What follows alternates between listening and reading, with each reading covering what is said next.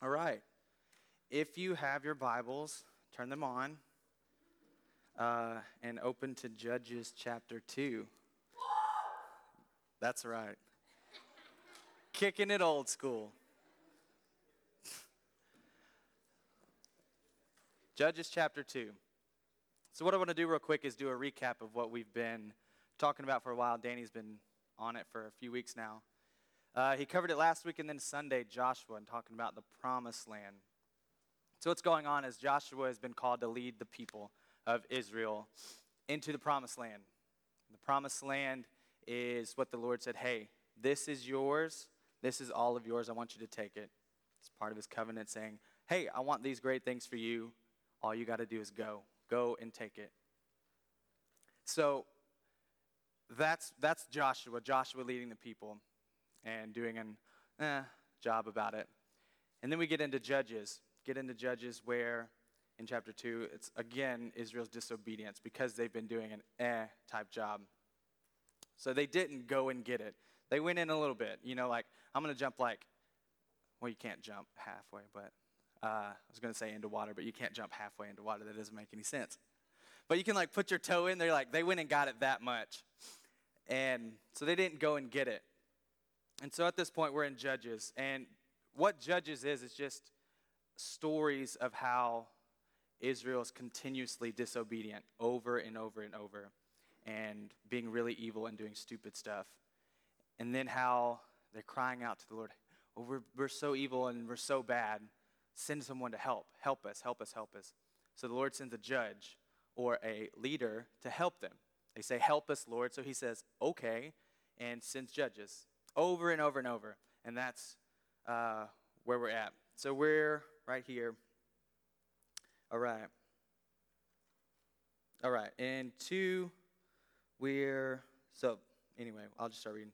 Beginning of two.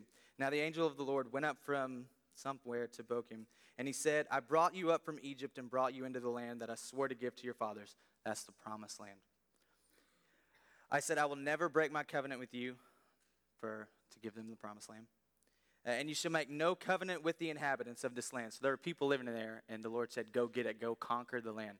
And conquer, you think of battles and wars and, you know, killing people and taking for yourself. That's what they're supposed to do. The Lord said it was okay, don't worry. Uh, you shall break down their altars. And there's a big but. But you have not obeyed my voice. What is this you have done? So now I say, I will not drive them out before you, but they shall become thorns in your sides, and their gods shall be a snare to you. So he's like, the people that are here and you didn't do what you're supposed to, they're going to be trouble for you. So, uh oh. But stay with me. I know this Old Testament is boring, but just wait. All right. Now, skip down to verse 6. We're at the death of Joshua. So Joshua, again, is the, is the one leading these people, leading the people in conquering the land and taking what the Lord said, go get. So when Joshua dismissed the people, blah, blah, blah, they went out and here's, here's the people serve the Lord of the day. So he dies. Joshua dies. So Judges is, it's, it's a pattern. All through Judges, it's a pattern. I wrote it down because I couldn't remember. A pattern is Israel falls into, e- into evil, and then the people cry out, help. Um, we've been really stupid. We're not where we're supposed to be, so help. And Lord's like, all right. So he sends a leader. Okay? And then the leader dies. And then they fall into greater evil because the leader died. The leader that was supposed to help them, pull them up, whatever, blah, blah, blah. He dies. And then they turn back to evil. And then here we are at verse 10, chapter 2, verse 10. Uh, so you got to scroll a little bit. And all that generation also were gathered to their fathers. Whatever, yeah. And there arose another generation after them who did not know the Lord or the work that he had done for Israel. Again, that's part of that pattern. So the people turned back to the evil stuff. And so the leader died, they turned to the evil stuff. And then because of that, there arose that generation that did not know the Lord. That's scary. So just a quick snippet to us now. Just imagine like in our foolishness raising up a generation that does not know the Lord. In our if if all we did was sin and didn't run to the Lord ever, we would raise up a generation that didn't know the Lord. And that's scary. That's scary. Like, imagine the world today and then imagine the world with no one that knew the Lord. Anyway, that's not where I was going. So, again, that's what judges, that's, that's about all we're going to talk about with judges. Um, so we'll just talk about again how they're unfaithful. So we're at verse 11. I'm just going to skip around a little bit within those couple verses. It says, Israel did what was evil. They abandoned the Lord. They went after other gods, and they provoked the Lord to anger. So the Lord was mad. All right. And then down again, it says, They did not drop any of their practices or their stubborn ways. So it's just this pattern over and over and over. Now, I'm done talking about that. Now, that sounds a lot like life today. We are in a pattern. We have this pattern, or a lot of us do, I know. Some of us are more, more guilty of it than others, but doing evil things, feeling really bad about it, feeling really distant from the Lord, and saying, Help, help, I'm being really stupid, I'm being really evil, and doing some foolish things. And so we cry out to the Lord, like on our knees in our bedroom or whatever, and just bawling and saying, Lord, help, help. I can't, I, I don't, I can't, I literally can't even. And you can laugh. I'm trying to be hip, you know? Uh, and then the Lord's like, okay, I'm going to help you. Like, and he says, I've already given you the Holy Spirit, all you need, whatever, and I'm going to help you. And then we fall back again. It's a pattern. You see the pattern? Not with me, yes or no? All right, I see some nods. Good. That's a good thing. I like nods. All right. So we just get this pattern. So you're wondering now, well, what does judges in the promised land and all that have to do with what, what can I what can I use that with? So do we have a promised land that the Lord says, "Hey, I have this land for you, go get it." No. He doesn't say, "Here's this land like I've given you go take Oklahoma, go kill all the people and like take conquer that." because of Oklahoma, whatever. Anyway, he did, that's, that's not our promise. But we do have a promised land. It's not a physical territory, it's not a physical land, it's a spiritual promised land. I'm going to talk about that for a, little, for a little bit. Our promised land is the promises that the Lord has given us as believers, as people who, who claim to love Jesus, who know Jesus, and have that belief. We have a promise. We have promises, multiple. All right. I just go through a couple of those. We in Philippians 4, 4 6, you, you don't have to turn. There's going to be a lot of these, just anyway. Philippians 4 6 says, Do not be anxious or worried about anything. That sounds easy. Well, it's just easy to read and just move past, move along with. But if you stop and say, like that scripture says, do not be anxious or worry about anything. Like that's, a, that's our promise from the Lord saying, you don't have to worry. Like, how many of you are worried about something? I'm worried that I got to go teach 97 stinking 12 year olds tomorrow and they get on my nerves. But so that's a struggle. I worry about that. But the Lord says, I don't have to worry about that. I don't have to be anxious about doing that. I don't, Lacey, right on. All right. I don't have to be worried about that. The Lord says, because of this promise that I've given you, you don't have to be worried. Whatever it is that's going on in your life, I mean, it's hard to remember when I was in high school and junior high. But anyway, whatever like whatever you have going on, relationship issues, parent issues, school issues, social issues, personal issues, whatever. Like you don't have to be worried about that. Like that's just I don't know. It's a hard thing to just open your mind to and saying, "Oh, I really don't have to worry about this," because we're so we're so situation focused that the situation is here and it's present. So I've got to focus on this what is going on now, so I'm going to worry about that. And the Lord says, No, that's not what I've promised you. I've not promised you stress and anxiety. Like, that's just stupid. Anyway, Romans 8:37 says, "We are more than conquerors. We are more than conquerors." Uh, I wish I would have. I don't have a lot to say about that. We're more than conquerors. We are more than people who conquer things in life. Like if you conquer things in battles and anxiety and worry and all of these things in your life, the Lord says we are even more than that, even higher than that. We're more than just people who win things. Does that make sense? All right, good. 2 Corinthians 7 4, we can have joy in suffering. Now, that makes no kind of sense, right? Like, I'm going to let you suffer, but I want you to be joyful about it. What that means is when I'm suffering through life, suffering through second period, when those kids don't like me, I can be joyful that first off, I have breath, I can breathe. That's great. Like I'm alive. Why am I alive? Not because, I mean, thanks, mom. Uh, but like I, I have breath. Without breath, without being able to wake up, without being able to intake oxygen. That's different thing. But like that I have much more things that I can set my mind to than just the situation. Like I said, we have these situations that we're like, oh, this really sucks. I'm really suffering through life right now. But yeah, are the situations ever going to go away? No. You're always going to have situations that come up that you're not like hunky dory about. But again, we're talking about the promises, the promised land that we have that the Lord has given to us. That you can be joyful in suffering. You can have joy in the suffering. In the suck fest of your life, you can have joy. Is that inappropriate? Sorry, Danny. Can't say suck. Uh, serious. Galatians 5. We have the promises of the fruit, fruit or fruits, I don't know, plural, I don't know. Anyway, I don't care. Fruits of the Spirit love, joy, peace, patience, kindness, goodness, faithfulness, gentleness, self control. Did I say those right? No, all right. Anyway, love, joy, peace, patience, kindness, goodness, gentleness, self control, whatever, all of those. All those things we have. And we like to think that, oh, only perfect people or people who have it all together have these things. I'm going to say no. No. Like, God says, I have given this to you, go take it. Go take it. Go take and experience love, experience joy and peace and goodness and self control and patience. Patience, patience, patience, man. So, all of that leads to a purpose. Our promised land is our purpose in life. How many of you wake up and are like, what is, like, I don't know why I'm waking up today? You have to raise your hand. Okay, good.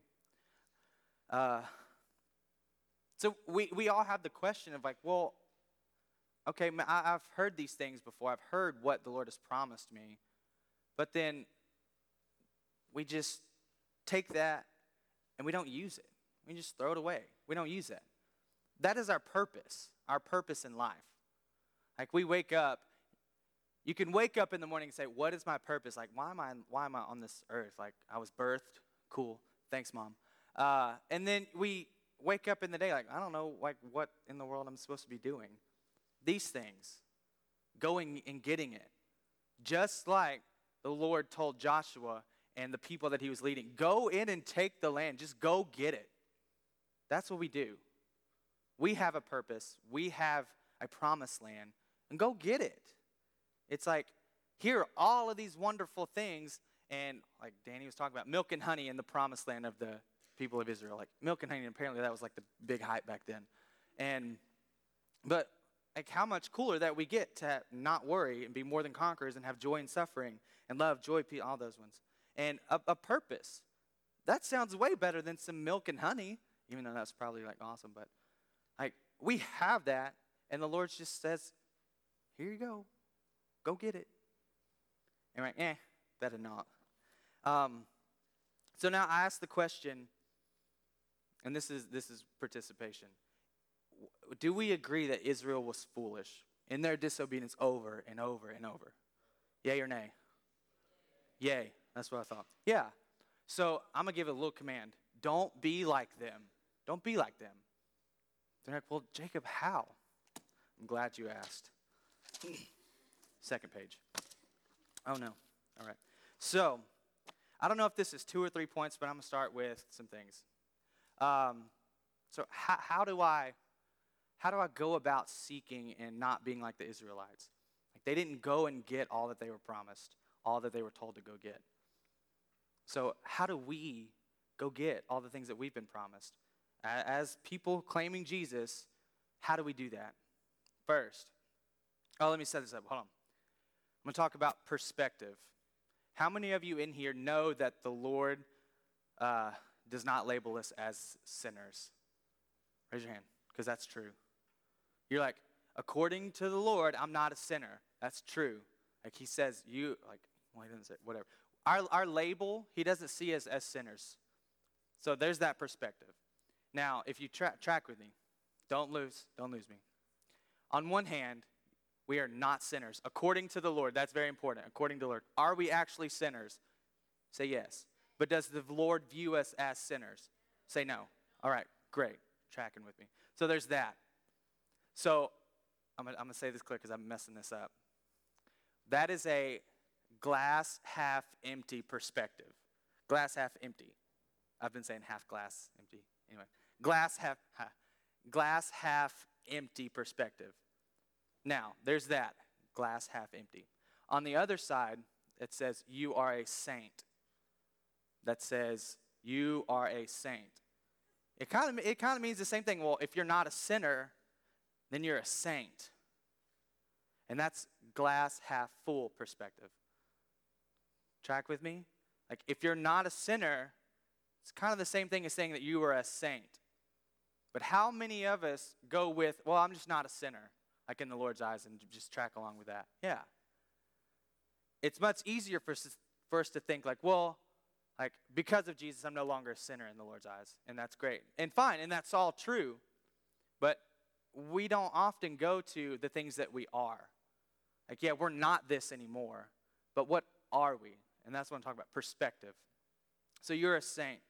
1 Corinthians 1 2, it's at the beginning of every one of Paul's letters to the church, he says, I'm writing this to the saints in Ephesus or in Colossae, whatever, how you say that one.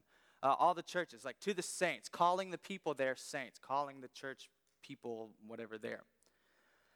So I'm just going to list some things about how we are a saint and what does that mean. What does that mean? You are a saint. A saint means all of these things. So track with me. A saint says friend of God, John 15, 15, that we are considered friends of God. Like, if you didn't like someone, you wouldn't call him a friend, would you? So, real simple, God likes us. He's our friend, you know? Whatever that means. Uh, Romans 3, we are justified and redeemed. Our sins have been justified for, and we have been redeemed. Are we perfect? Everybody say no. Are we redeemed as perfect according to the Lord? Yes. And that's awesome. We are set free from sin and death. Romans 8. Set free from sin and death. Who likes sin and death? Nobody. Nobody. this guy.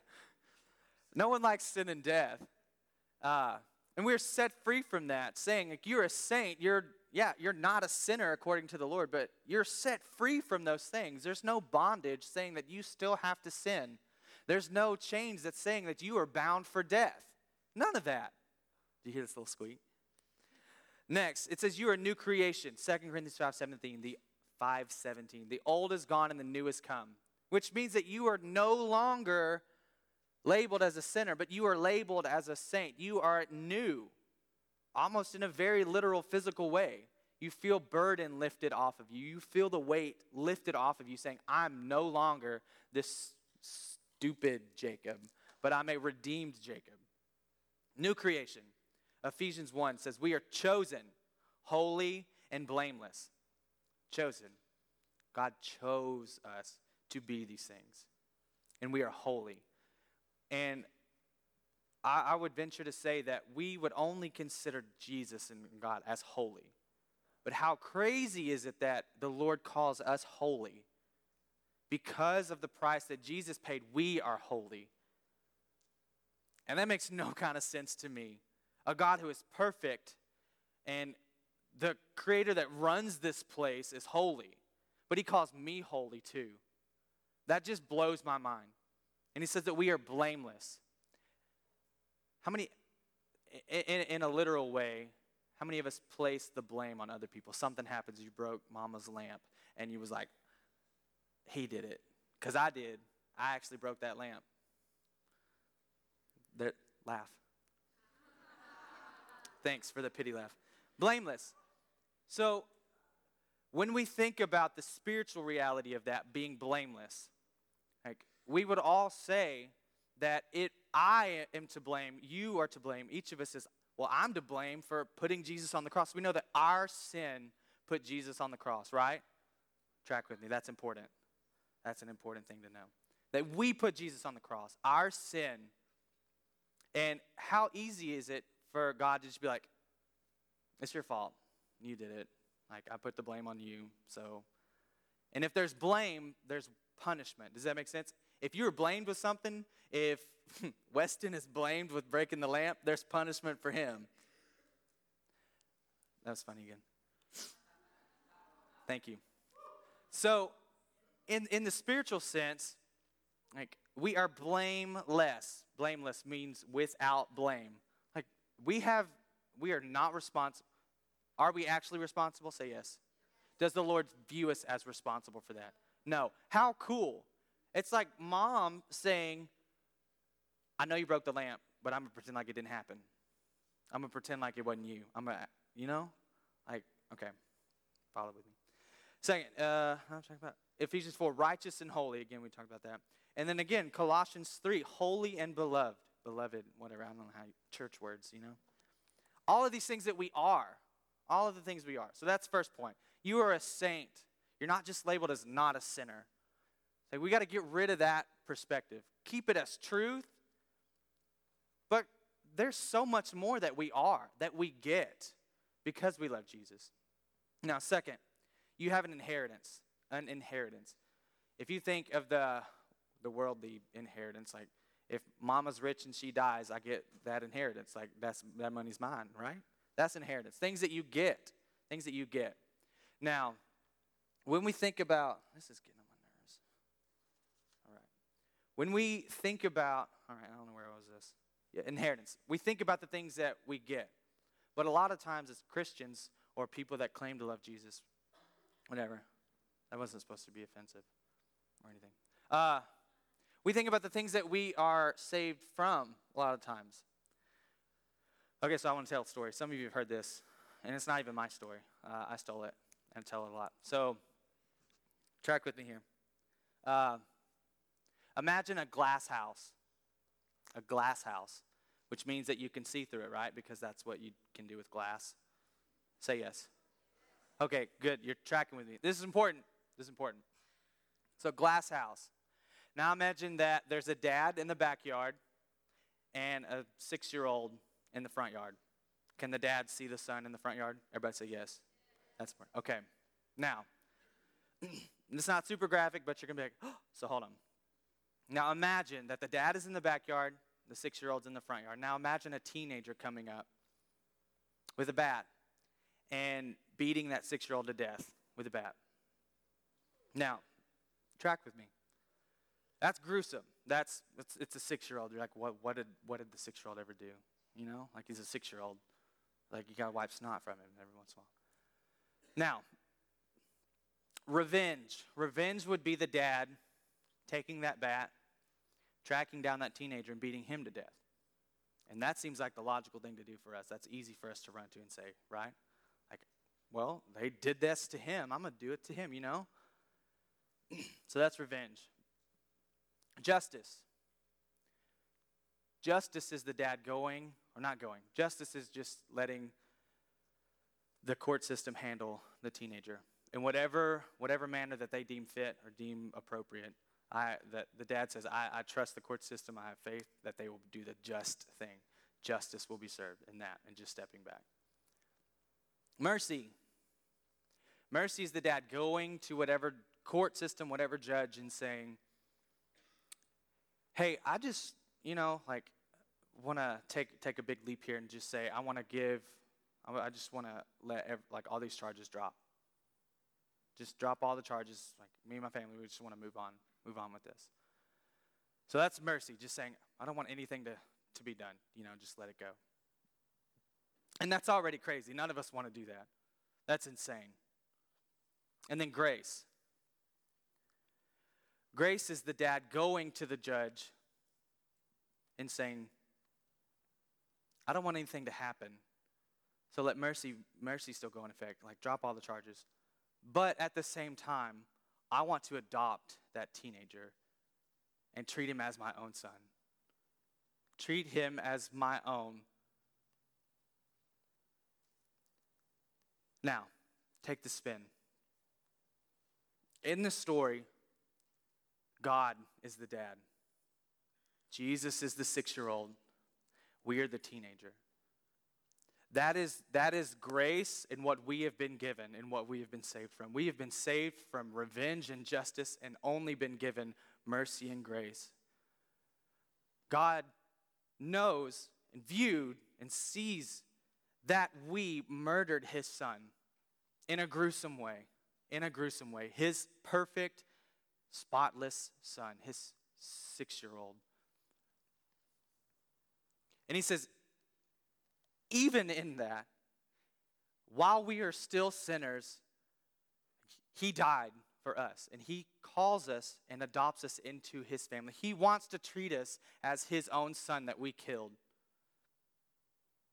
That, he, that, that we killed.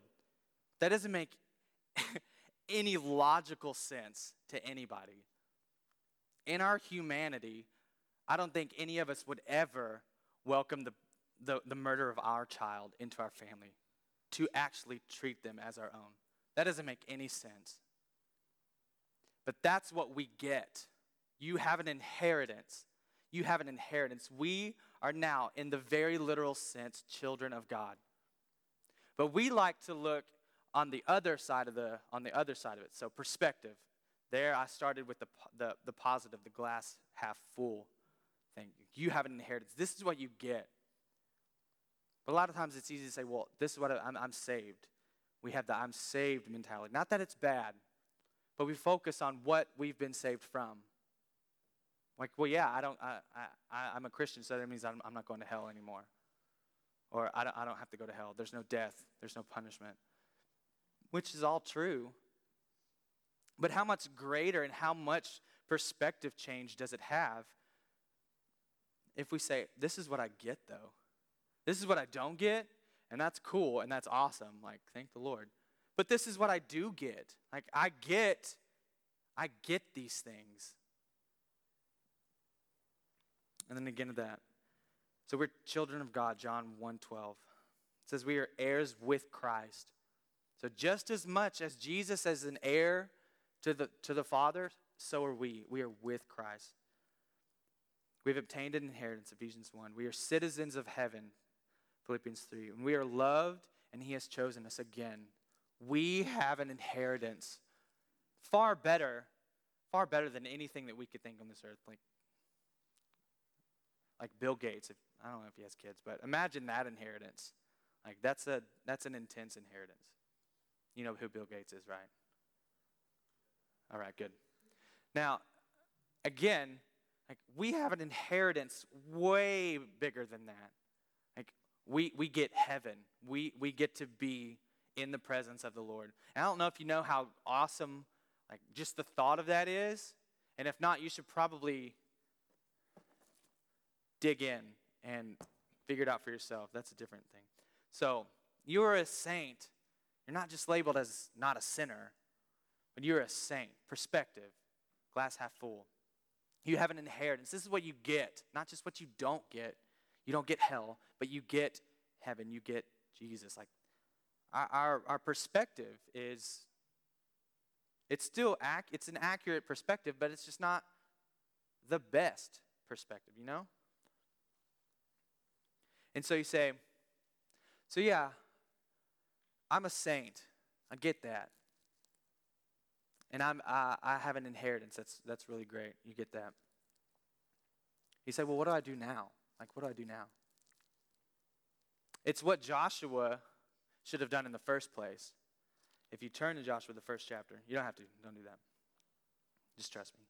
Don't do that. Actually, look it up. the Lord said, Every place that the sole of your uh, foot will tread upon, I have given you. The first time he says, Be strong and courageous. Second time he says, Only be strong and very courageous. Third time he says it, Be strong and courageous. That's our command. Joshua was given the command to go and take the promised land that I've give you, given you. we we have our own promised land. Be strong and very courageous. Be strong and very courageous. Be strong and courageous three times. We have this weak man, we have this weak-minded thing that I can't do anything. I'm, I'm weak. I, I can't face life. I can't be joy. I can't have joy in suffering. I can't not worry. No, no, no, no. That's like little guns like these. Like, we're strong. Be strong and courageous. Like being strong and courageous means when those things come up, saying, This is what my daddy says about me. This is what the Lord says about me. This is what the Lord says about me. I can do these things. I have a promised land. And me being strong and courageous is me going to get it. and me taking it. Don't be weak. Be strong and courageous. And the second thing, the second thing, this is this is huge. Right there in the first chapter, Joshua 8. It says, This book of the law shall not depart from your mouth, but you shall meditate on it day and night.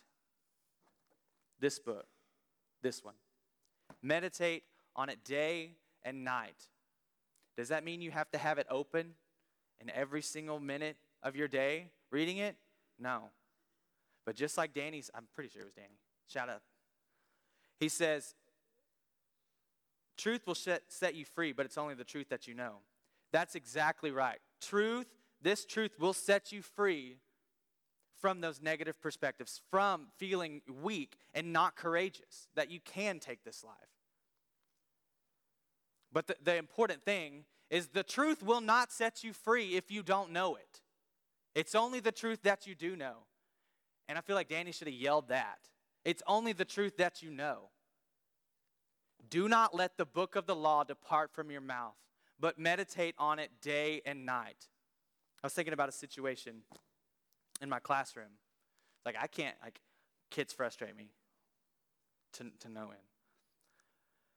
I can't, I, I can't be in the middle of my lesson, in the middle of my day with my Bible open, reading, like, this is what the Lord says about me. I am this, I'm holy and redeemed and loved, and I can have patience and joy in suffering because these kids are making me suffer right now. But if I know what this says, I can have that on my mind. I can meditate on that day and night. The truth that you know is the only truth that will set you free. I don't have to be frustrated. I don't have to lose my patience with my kids. I can be joyful in suffering. I cannot worry. Only if I know it says. So, you take the, you take the new perspective that you are a saint and that you have an inheritance. And you do what Joshua should have just done in the first place be strong and very courageous. Be strong and very courageous. Be strong and courageous. And then don't let this, it's so important. We become weak when we don't know this. We are so strong when we do know this. We can go and get the promises that the Lord has said go get, go take. They're there, take them. We can do that. Not if we don't know it. Not if we don't know it. And we say it's so important for us to read your Bible, read your Bible, read your Bible. It's real churchy things to say. It's a churchy thing to say because that's what the truth is. Truth is this you can't do anything if you don't know it. You're going to be weak, and you will be just like the Israelites over and over and over, just falling back into their sinful ways. We're always going to sin, but we don't have to be trapped to that. We don't have to be chained to that. We're called to so much more. And then my last question. So we talked about you're a saint, you have an inheritance, and what those mean, what they mean, what they actually mean, and what you get, not just what you don't get. We said, well, how do I, well, like, what do I do now? You go. Go, being strong and courageous and not letting this book depart from your mouth. Now, why does it matter? Why does this matter? Why does any of this matter? Why would I want to just, why would I want to spend time in this? Why do I want to know truth? Is it, is it that important? Like, can I just believe in Jesus and just go about my day, you know, like doing my own thing. Like, I know Jesus, I believe in Jesus. But I wonder how exhausting it must be trying to convince other people of your relationship with Christ. I wonder how exhausting it must be trying to prove something to somebody else, trying to prove to yourself. Putting on a show, putting on a mask, saying, I got it all together, yo. Like, this is me looking good. I know Jesus. And then taking a step back and saying, and having the people around you look and say, No, you don't. Your life looks nothing like that. Why does it matter? If you claim a belief, people should see that in your life. And claiming Jesus as the number one priority in your life, That should be the biggest thing about you. That should be the most important thing about you. And I, I don't know about you, but for me, the most important thing about me, I, I wish people would be able to see that in me. I hope, and my it it breaks my heart when people call me out.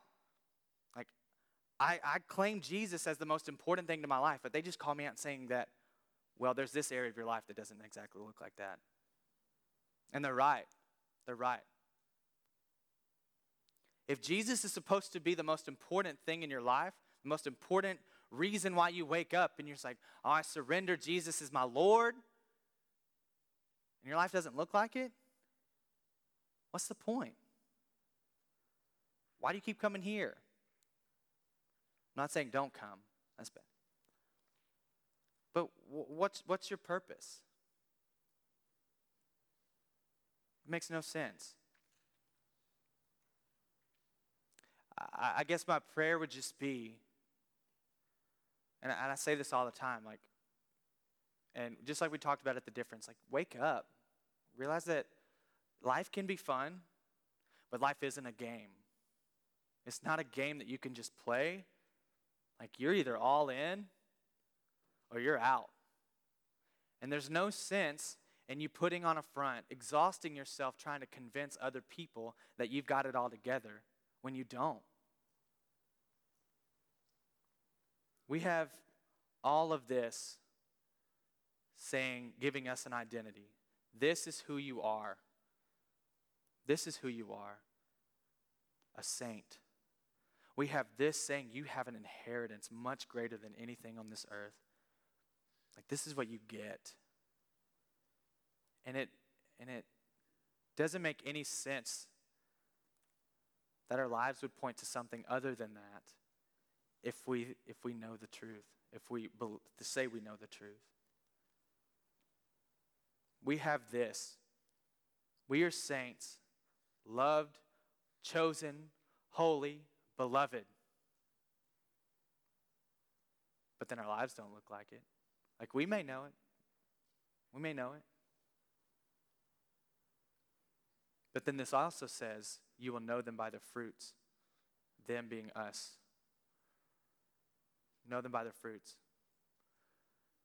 And I think you just have to ask yourself what kind of fruit are you producing? Bitter fruit? Is it even fruit? Probably gross vegetables.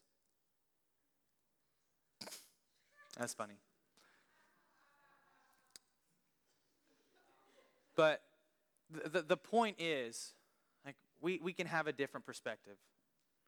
Like, those of us in here, we know, we know who Jesus is, and we're like, and you, you know Jesus. And so the perspective talk is, is to you. Like that you are a saint. Like realize what you are, not just what you aren't. Like, yeah, you aren't a sinner according to the Lord, but you are these things, wonderful things. And then again, for those of you that know Jesus, like you have an inheritance. This is what you get, not just what you don't get. But then the why does this even matter? Are those of you that are putting on the mask, saying you love Jesus, saying Jesus is the most important thing in your life, but not really. I think you need to ask yourself, why does it matter?